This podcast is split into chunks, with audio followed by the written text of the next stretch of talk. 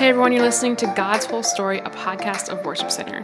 We know just how hard it is to read God's Word and understand it, so we decided to read the Bible chronologically this year and talk about it together.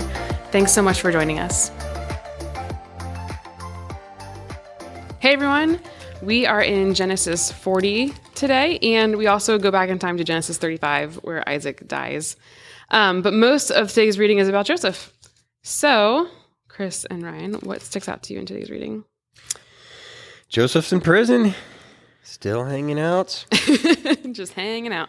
One thing that I we didn't talk about yesterday, I- it's just like a interesting detail uh, with repetitive things in the passages that we're reading.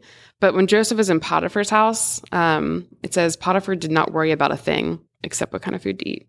Joseph goes to prison, and it says the warden did not worry about a thing.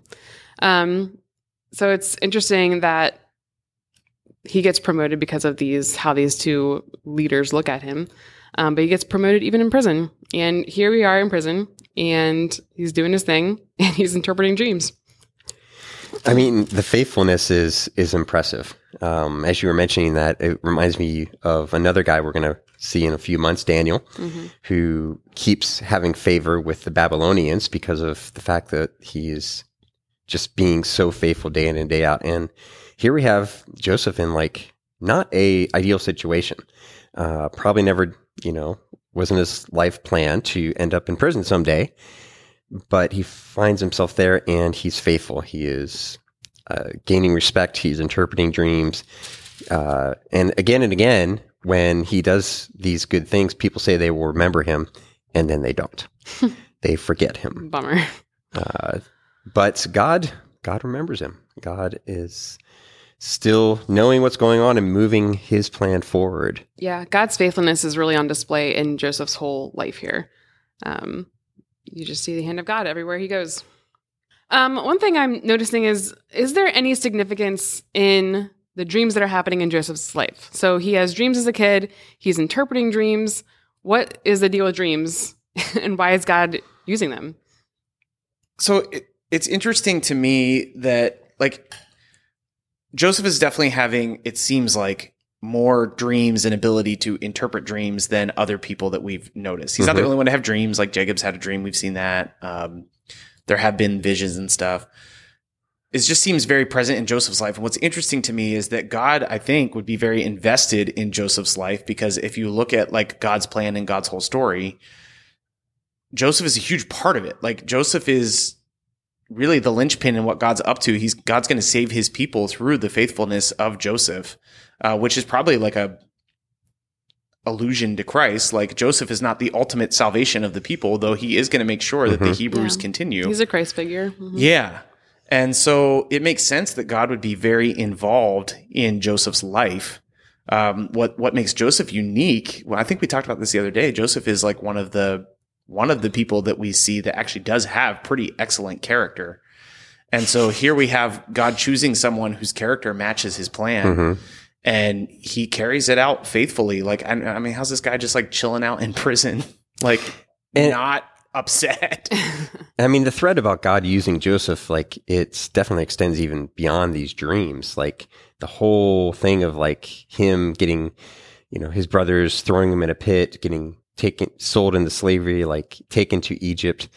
This is all moving somewhere. This is all moving to the climax of the book of Genesis where the people of God are rescued from famine. And like, it almost is getting to this point where it looks like God's plan could fail, that something could wipe it out. You know, we've seen evil, evil in the past when the the world got too evil. God sent the flood. Uh, this time, a natural disaster could potentially wipe out the people of God and derail the plan of God. But we see that well in advance, God is making a way to protect His plan and His people. I would say well in advance and well after. Like what what's cool about Joseph is he's kind of like the middle of this hourglass shape of what God's doing because God spoke to Abraham and said there's going to be so many descendants. Uh, they are going to go into slavery for 400 years. Like we're seeing that happen here. And so like Abraham couldn't believe that he would even have one son, let alone, you know, generations of As numerous as the sands in the sea. yeah. And so here we see that plan like getting funneled to Joseph. Joseph has to be faithful in Egypt so that these people have food and are cared for.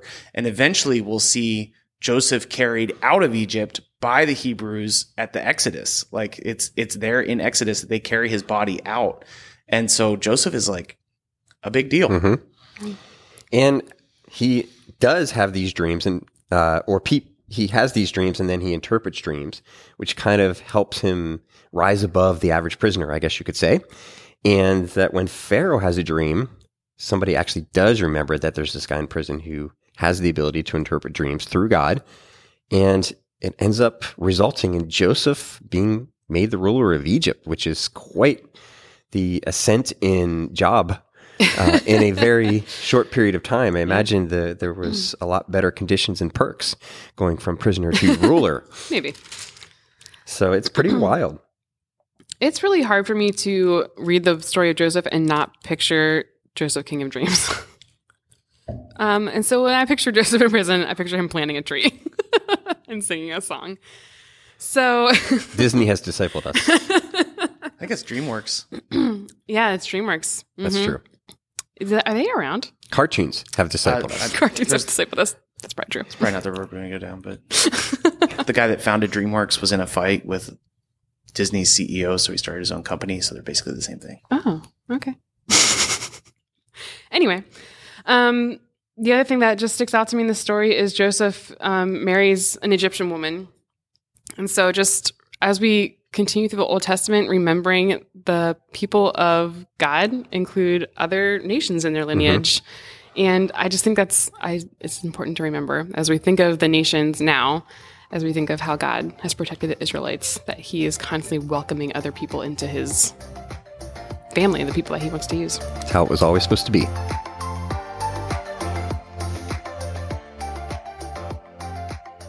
Genesis chapter 40, starting in verse 1. Sometime later, Pharaoh's chief cupbearer and chief baker offended their royal master. Pharaoh became angry with these two officials, and he put them in prison where Joseph was, in the palace of the captain of the guard. They remained in prison for quite some time, and the captain of the guard assigned them to Joseph, who looked after them. While they were in prison, Pharaoh's cupbearer and baker each had a dream one night, and each dream had its own meaning. When Joseph saw them the next morning, he noticed that they both looked upset. Why do you look so worried today? He asked them. And they replied, We both had dreams last night, but no one can tell us what they mean. Interpreting dreams is God's business, Joseph replied. Go ahead and tell me your dreams. So the chief cupbearer told Joseph his dream first. In my dream, he said, I saw a grapevine in front of me.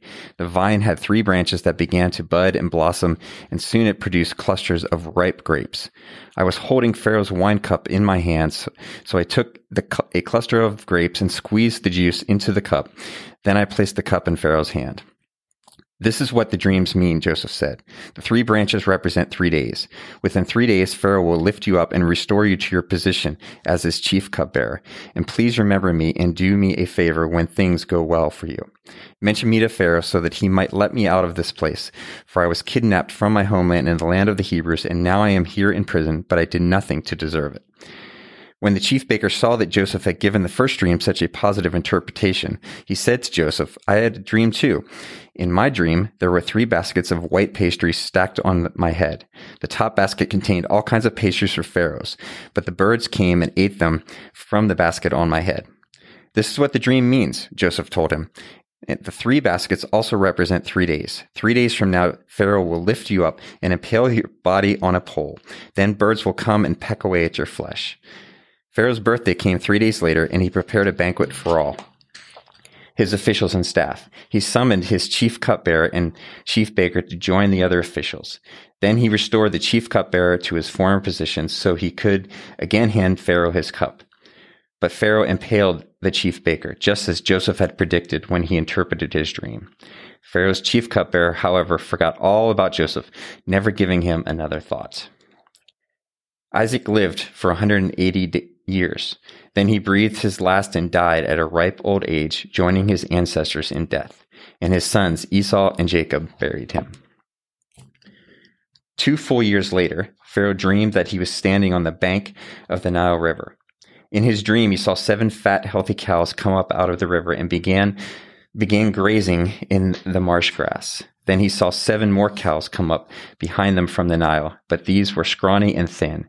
These cows stood beside the fat cows on the river bank, and then the scrawny, thin cows ate the seven healthy fat cows. At this point in his dream, Pharaoh woke up. But he fell asleep again and a, had a second dream. This time he saw seven heads of grain, plump and beautiful, growing on a single stalk. Then seven more heads of grain appeared, but they were shriveled and withered by the east wind.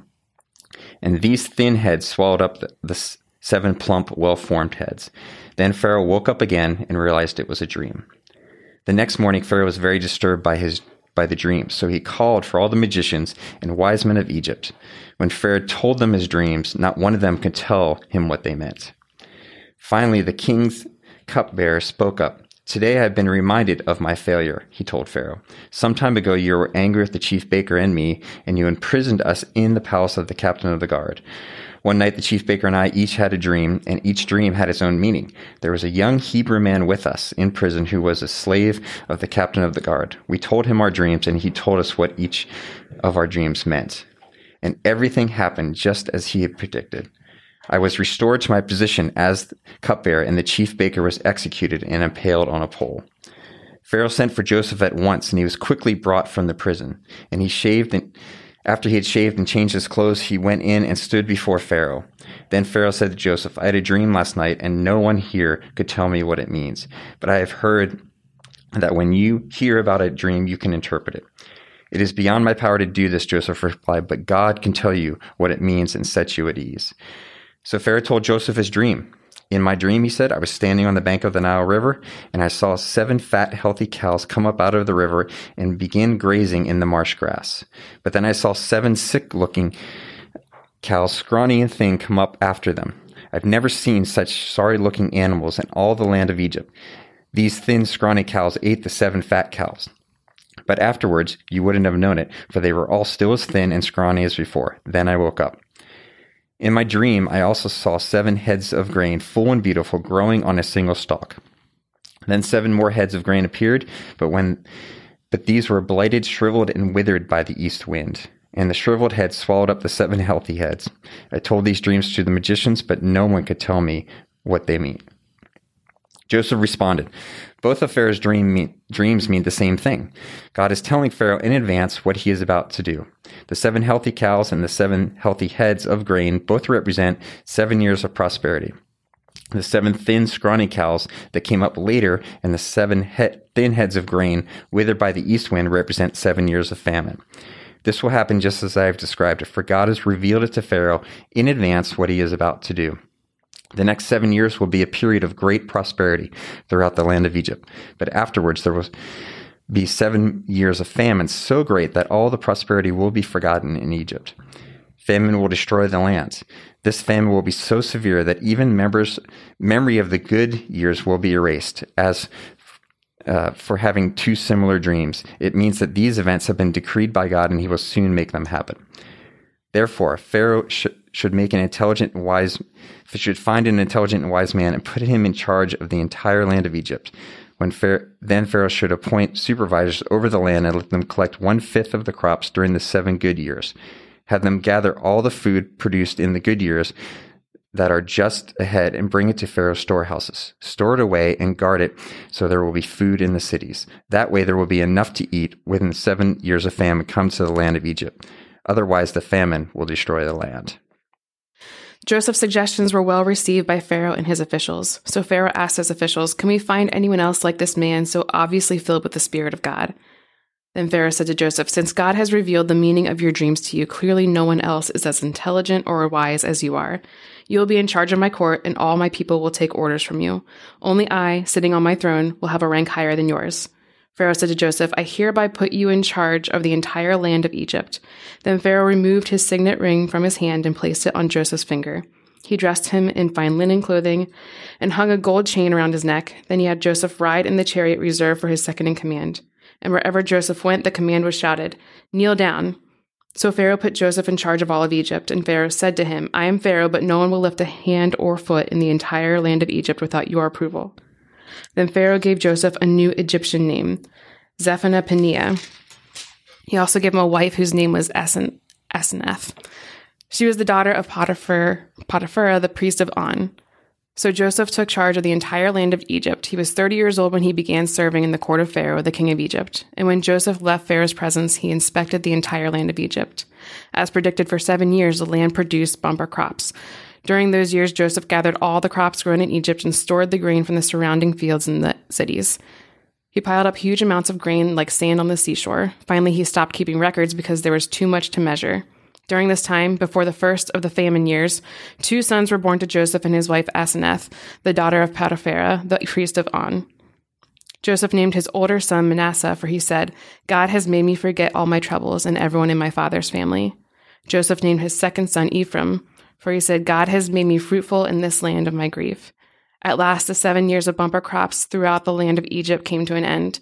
Then the seven years of famine began, just as Joseph had predicted. The famine also struck all the surrounding countries, but throughout Egypt there was plenty of food. Eventually, however, the famine spread throughout the land of Egypt as well. And when the people cried out to Pharaoh for food, he told them, Go to Joseph and do whatever he tells you. So, with severe famine everywhere, Joseph opened up the storehouses and distributed grain to the Egyptians, for the famine was severe throughout the land of Egypt. And people from all around Egypt came to Egypt to buy grain from Joseph because the famine was severe throughout the world.